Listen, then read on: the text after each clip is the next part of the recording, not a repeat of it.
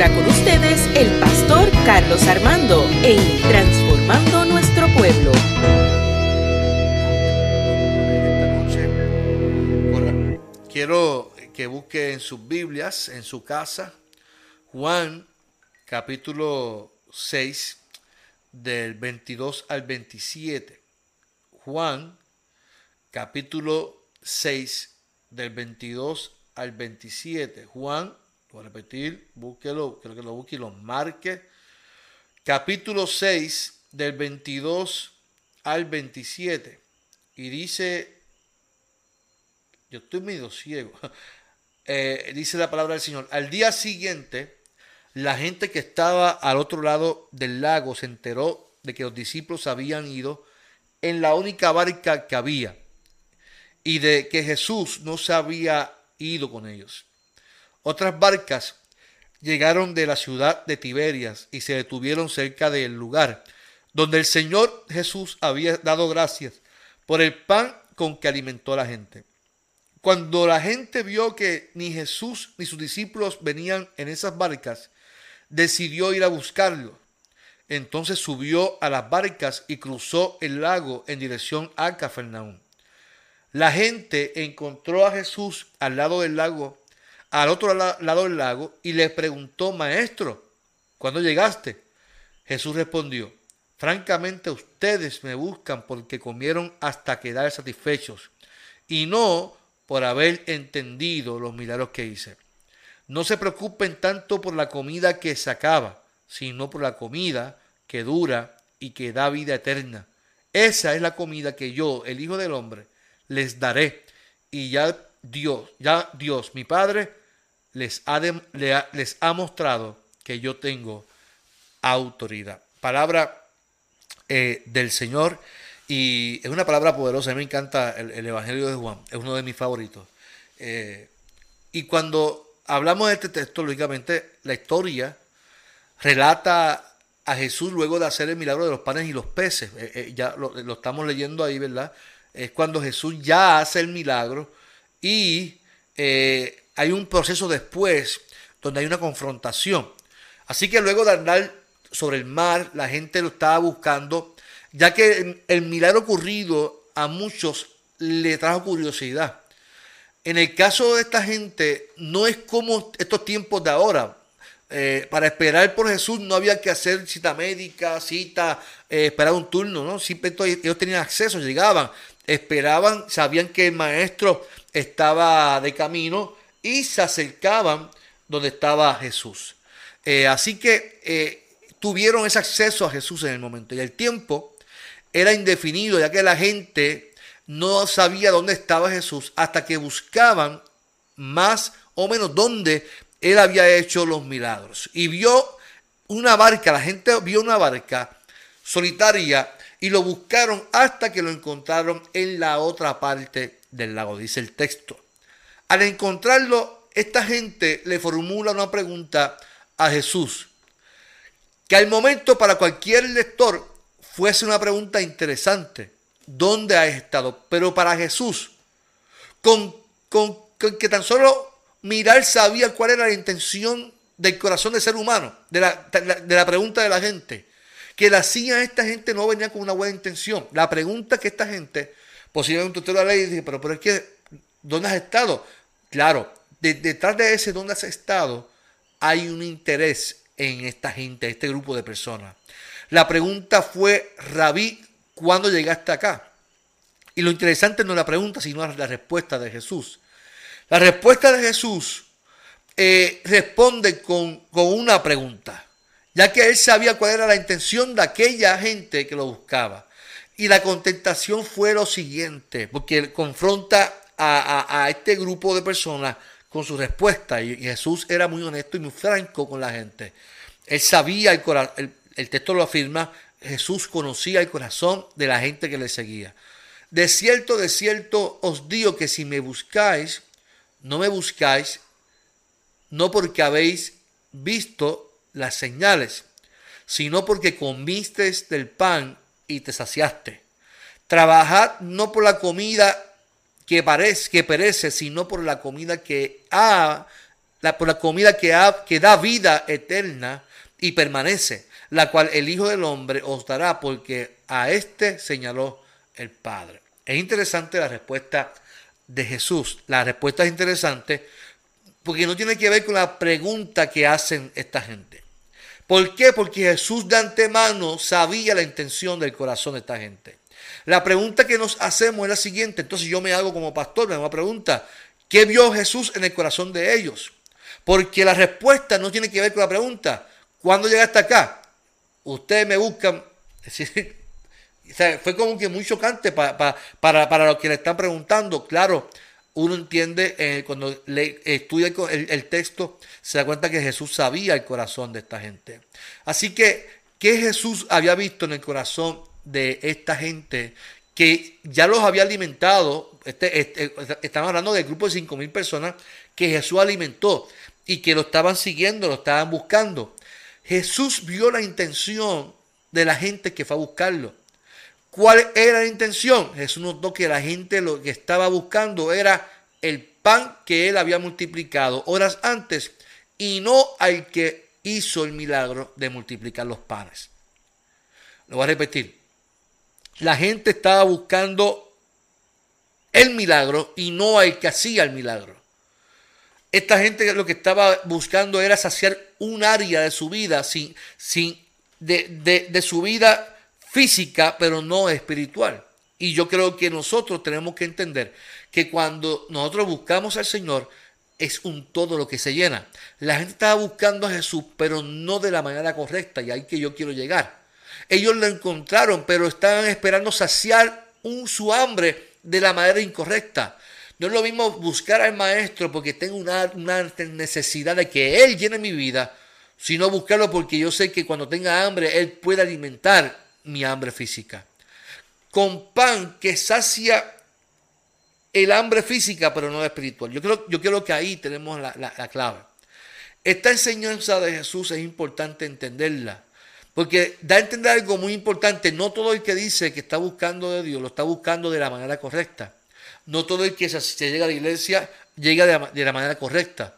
No todo el que llega dice yo quiero buscar de Dios lo hace de la manera correcta porque lo hacen porque están esperando algo. No todo el que ofrenda lo hace de corazón. Muchas veces lo hacemos porque decimos, caramba, yo voy a dar porque yo sé que en algún momento Dios me, me va a devolver en lo que estoy dando.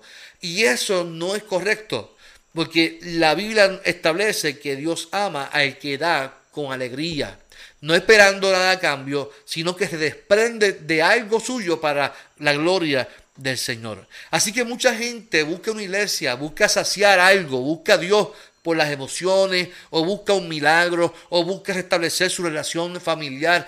Lo hacen por el momento, pero tan pronto, tan pronto lo, consiguen lo que quieren, ahí es que está la disyuntiva.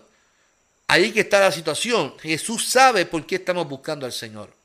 Si busco a Dios porque simplemente quiero experimentar algo, no sé, la lengua, no sé, no sé qué usted está buscando. Pero la respuesta de Jesús sería, ustedes me buscan no, porque no por lo que yo soy, sino por lo que yo puedo hacer por ustedes. Y entonces es una confrontación para mí, para, para el lector, cuando nos acercamos al Maestro. Sí, porque nosotros creemos en un Dios de gracia. Yo creo en la gracia del Señor. Yo creo que eh, Dios transforma la mente y el corazón del ser humano. Pero Jesús fue fuerte y le dijo, ustedes me están buscando con la intención incorrecta. Entonces yo quiero que en esta noche nosotros, analicemos por qué nosotros buscamos de Dios. ¿Por qué nos acercamos a Dios? Muchas iglesias hoy en día utilizan esto del COVID y utilizan muchas cosas negativas para que la gente se acerque a Dios. No, ahora es el tiempo de buscar de Dios. No, mi amado. el COVID si cuando se acabe vendrá otra cosa y vendrán más, más crisis en el mundo y nosotros no buscamos a Dios porque existe una crisis. Nosotros buscamos a Dios porque Dios entregó a su Hijo para que usted y yo alcanzáramos salvación. Así que la respuesta de Jesús se fundamenta en el corazón de los que le seguían. Así que nosotros tenemos que, que, buscar a Dios, no con una búsqueda distorsionada, sino que buscarlo de todo corazón. La gente que estaba allí se llevó una sorpresa. al escuchar la respuesta de Jesús. Entonces la gente le hace otra pregunta. ¿Qué debemos entonces hacer para poner en práctica las obras de Dios? Entonces esta gente no conocía a Jesús. Esta gente quería seguirlo por el milagro, pero no conocía que quien estaba ahí era el Hijo de Dios. ¿Qué tenemos que hacer para poner en práctica las obras de Dios? Ahora el sí responde su pregunta. Si usted lee los capítulos, de, los versículos después, del 28, 29, la, la única forma, dice Jesús, de hacer la obra de Dios es que crean en aquel que Él ha enviado. Esa es la, respuesta de Jesús. O oh, ustedes quieren saber cómo hacer, poner en práctica lo que Dios quiere. Ustedes tienen, tienen que conocer el que Él ha enviado. Entonces la pregunta de los siete padres. Tu búsqueda, o sea, la respuesta de Jesús es muy clara. Tu búsqueda no debe de ser en los milagros, sino en aquel que hace los milagros. Es aceptar que quien está frente a ti es el Hijo de Dios. Que Jesús e, era el Hijo de Dios. Y eso para muchos no está bien. Porque para, para mucha gente, el que estaba de frente allí, Jesús, no era el Hijo de Dios. Así tenemos que recordar que cuando la gente le hacen la, pregunta a Jesús, lo hacen pensando en lo siguiente, lo hacen pensando en lo siguiente. Los judíos pensaban, escuche bien, que de inmediato de hacer buenas obras era simplemente portarse bien ante la gente. El judío pensaba que habían creído que si un hombre llegaba a una buena vida y moral podía obtener el favor de Dios. El judío pensaba, eh, se dividían en tres clases, los buenos, los malos y los que estaban en el medio. Entonces ellos, bueno, si yo hago como joven rico, pero es que esto yo lo, yo lo hago, ¿sabes? Yo cumplo la ley, ¿sabes? Yo lo cumplo al pie de la letra. Ah, pero cuando Jesús dice al joven rico, ahora tienes que dar de lo que tú tienes, desprenderte. Ahí ahí está el problema. En el caso de esta gente era reconocer que quien estaba frente a ellos era el Hijo de Dios. Por lo tanto, ellos esperaban que Él, en la respuesta, Jesús, le dictara una lista de reglas, de normas. Estos son los mandamientos para que ustedes puedan obedecer al Señor. No, tú quieres obedecer al Señor, a Dios, tú tienes que reconocer que yo soy el Hijo de Dios. Es entonces que viene la respuesta de Jesús. Esta respuesta de Jesús es más resumida y al grano, pero con profundidad. Si fuera Pablo, respondiendo a esta pregunta, respondiendo lo mismo, pero a su estilo, diría que la única obra que Dios espera del hombre es la fe. Ahora, la gente le hace otra pregunta a Jesús. Perdón. Perdóneme, hermano.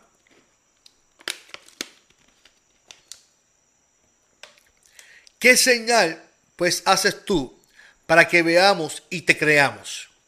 Nuestros padres comieron el maná en el desierto, como está escrito, pan del cielo les dio de comer. Y Jesús le respondió, de cierto, de cierto os digo, no os dio Moisés el pan del cielo, mas mi Padre os da el verdadero pan del cielo.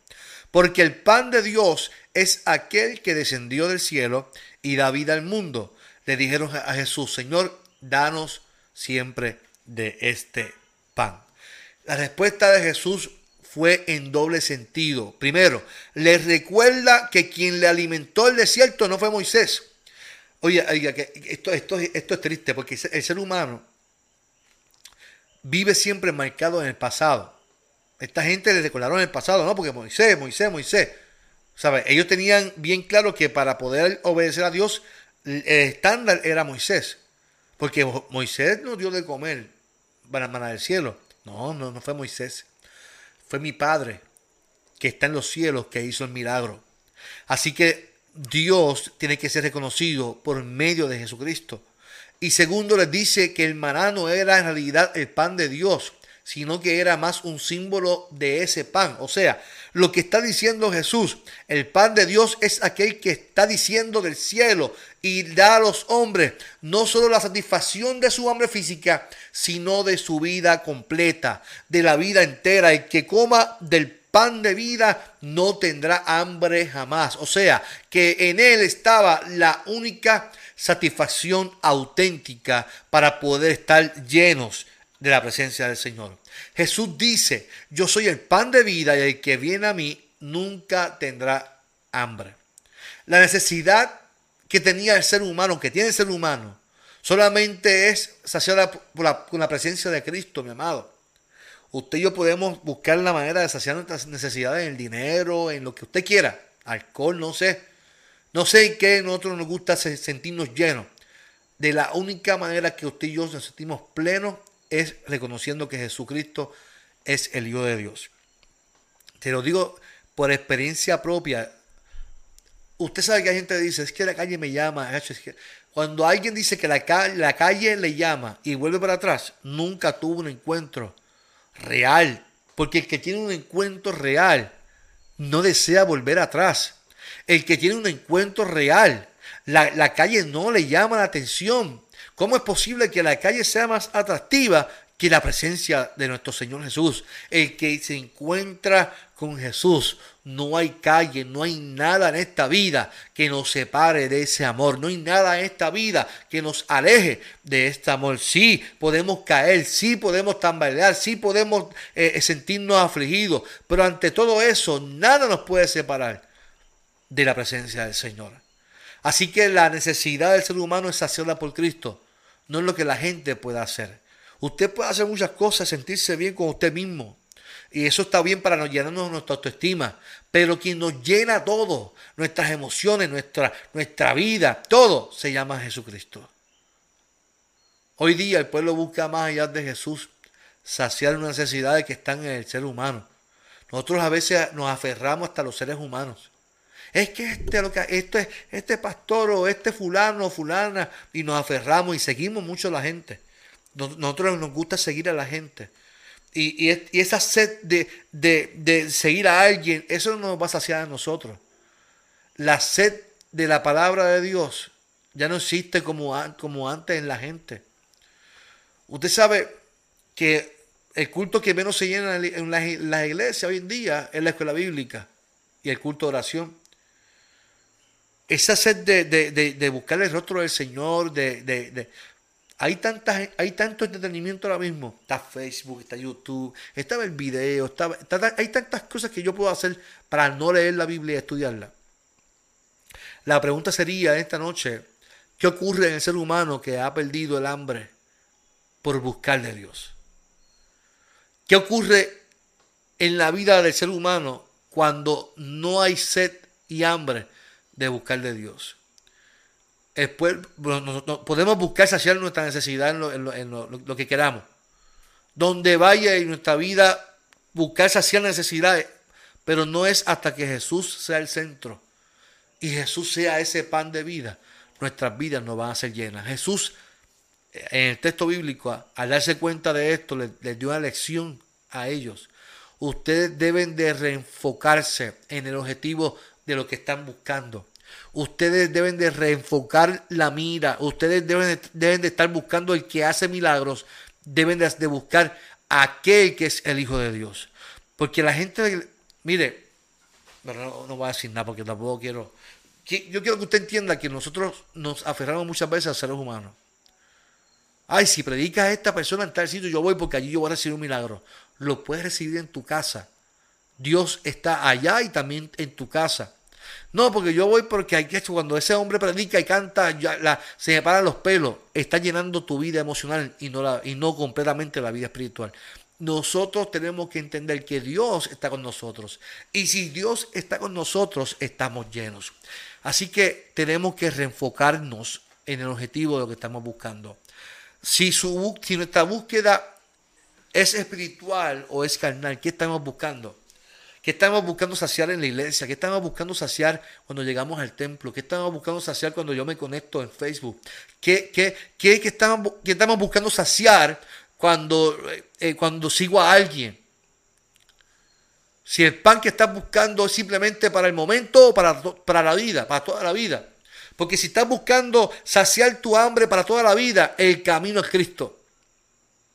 Yo, veo tanta gente desilusionada en las iglesias. Ay, es que, es que el pastor no me llama. Ay, es que, es que pastor no... Digo por mí. esos son mis compañeros que yo escucho. Que la gente frustrada porque es que el pastor no hizo esto. Y la gente con tanta desilusión a los, pastores. Mire, usted lo que tiene que hacer es ayudar al pastor. Usted lo que tiene que hacer es eh, encaminarse y poner la mirada en Cristo.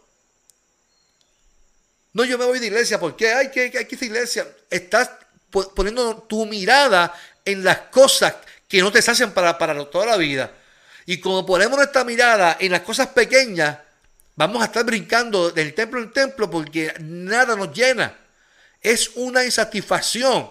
Y la insatisfacción, quien único la puede llenar, se llama Cristo. Y quien tiene que buscar de esa presencia eres tú en tu casa, eres tú en tu aposento, eres tú leyendo el texto, eres tú para poder entender todos los procesos de la vida. No, no busque lo, momentáneo, busca lo eterno, busca lo eterno. Porque lo más importante, es, según lo, que yo puedo entender en el, en el texto, es que reconozcamos que Jesucristo es el Hijo de Dios a nuestros problemas podemos hacer lo que nos dé la gana, gastar chavos en el mall, irse, irse a beber, en, no sé, lo que usted quiera hacer con su vida.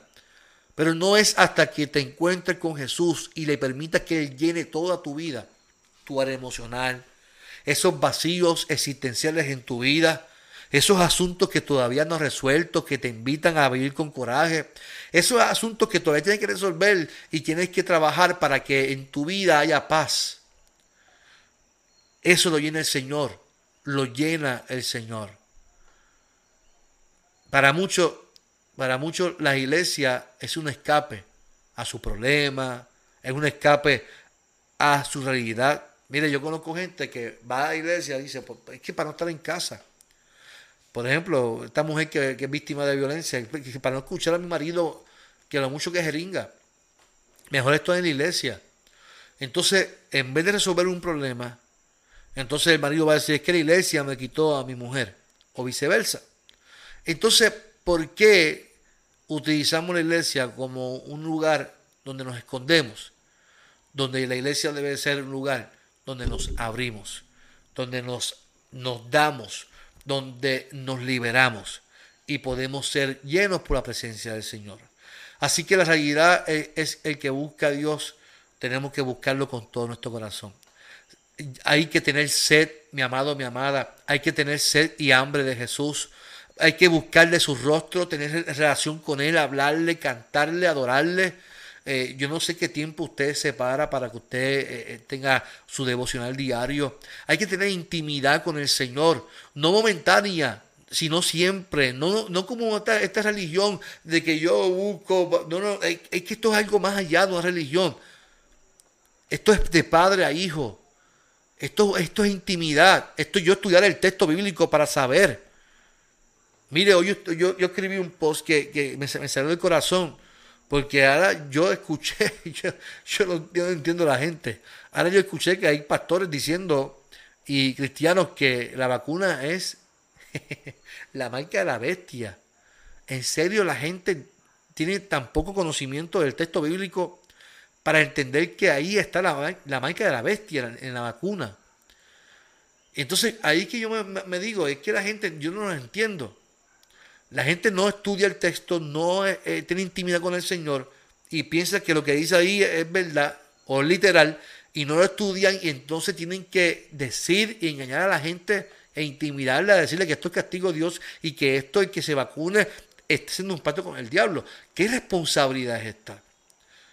Y esto me da a entender que hay mucha gente que tiene hambre, pero no, se están llenando de la presencia del Señor. El que, el que está en busca de emociones, eso mismo va a encontrar. El que está busca de búsqueda de que se paguen los pelos, eso va a buscar. Pero ¿qué cuando eso no ocurre en tu vida? ¿Qué cuando se acaben las profecías? ¿Qué cuando se acaben todo eso? Solo queda la palabra del Señor, la presencia del Señor, la que nunca cambia, la que nos llena, nos sacia para vida eterna, donde seremos saciados toda la vida, no por un momentito, sino que nada nos puede separar. Eso, eso dijo Pablo, mira, a mí nadie me puede separar del amor de Dios. ¿Sabes por qué? Porque tengo intimidad. Tuve un encuentro con Él, me transformó, me cambió y me llenó. Y eso es lo que Dios quiere hacer con nosotros en esta hora. Dios quiere que usted y yo busquemos de ese rostro busquemos de ese rostro. Yo quiero cantar nuevamente esta canción, esta alabanza. Y, espero que sea de bendición para tu vida. Que corramos al Señor que corramos al Señor.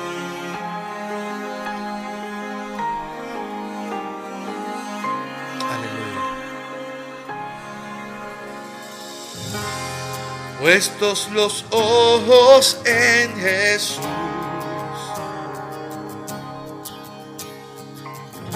Autor y consumador de todo.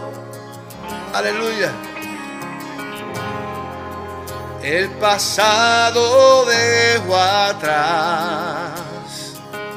Solo en ti libertad, Señor.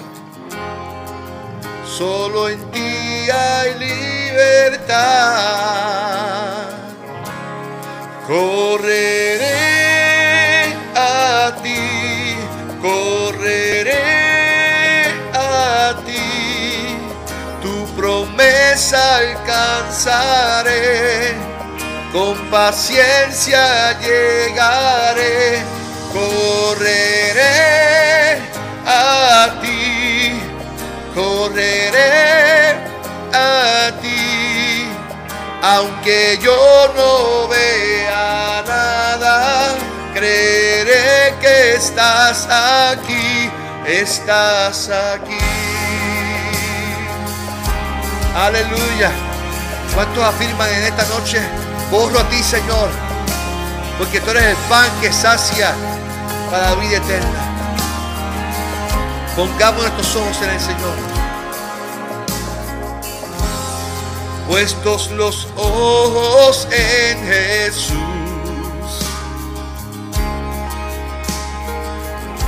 Autor y consumador de todo. El pasado dejo atrás Aleluya. Solo en ti hay libertad.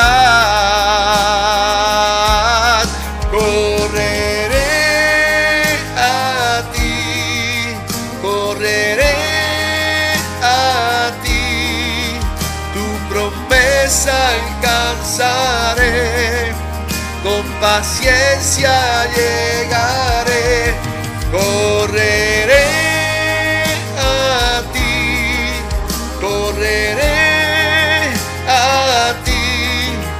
aunque yo no vea nada, creeré que estás aquí, estás aquí.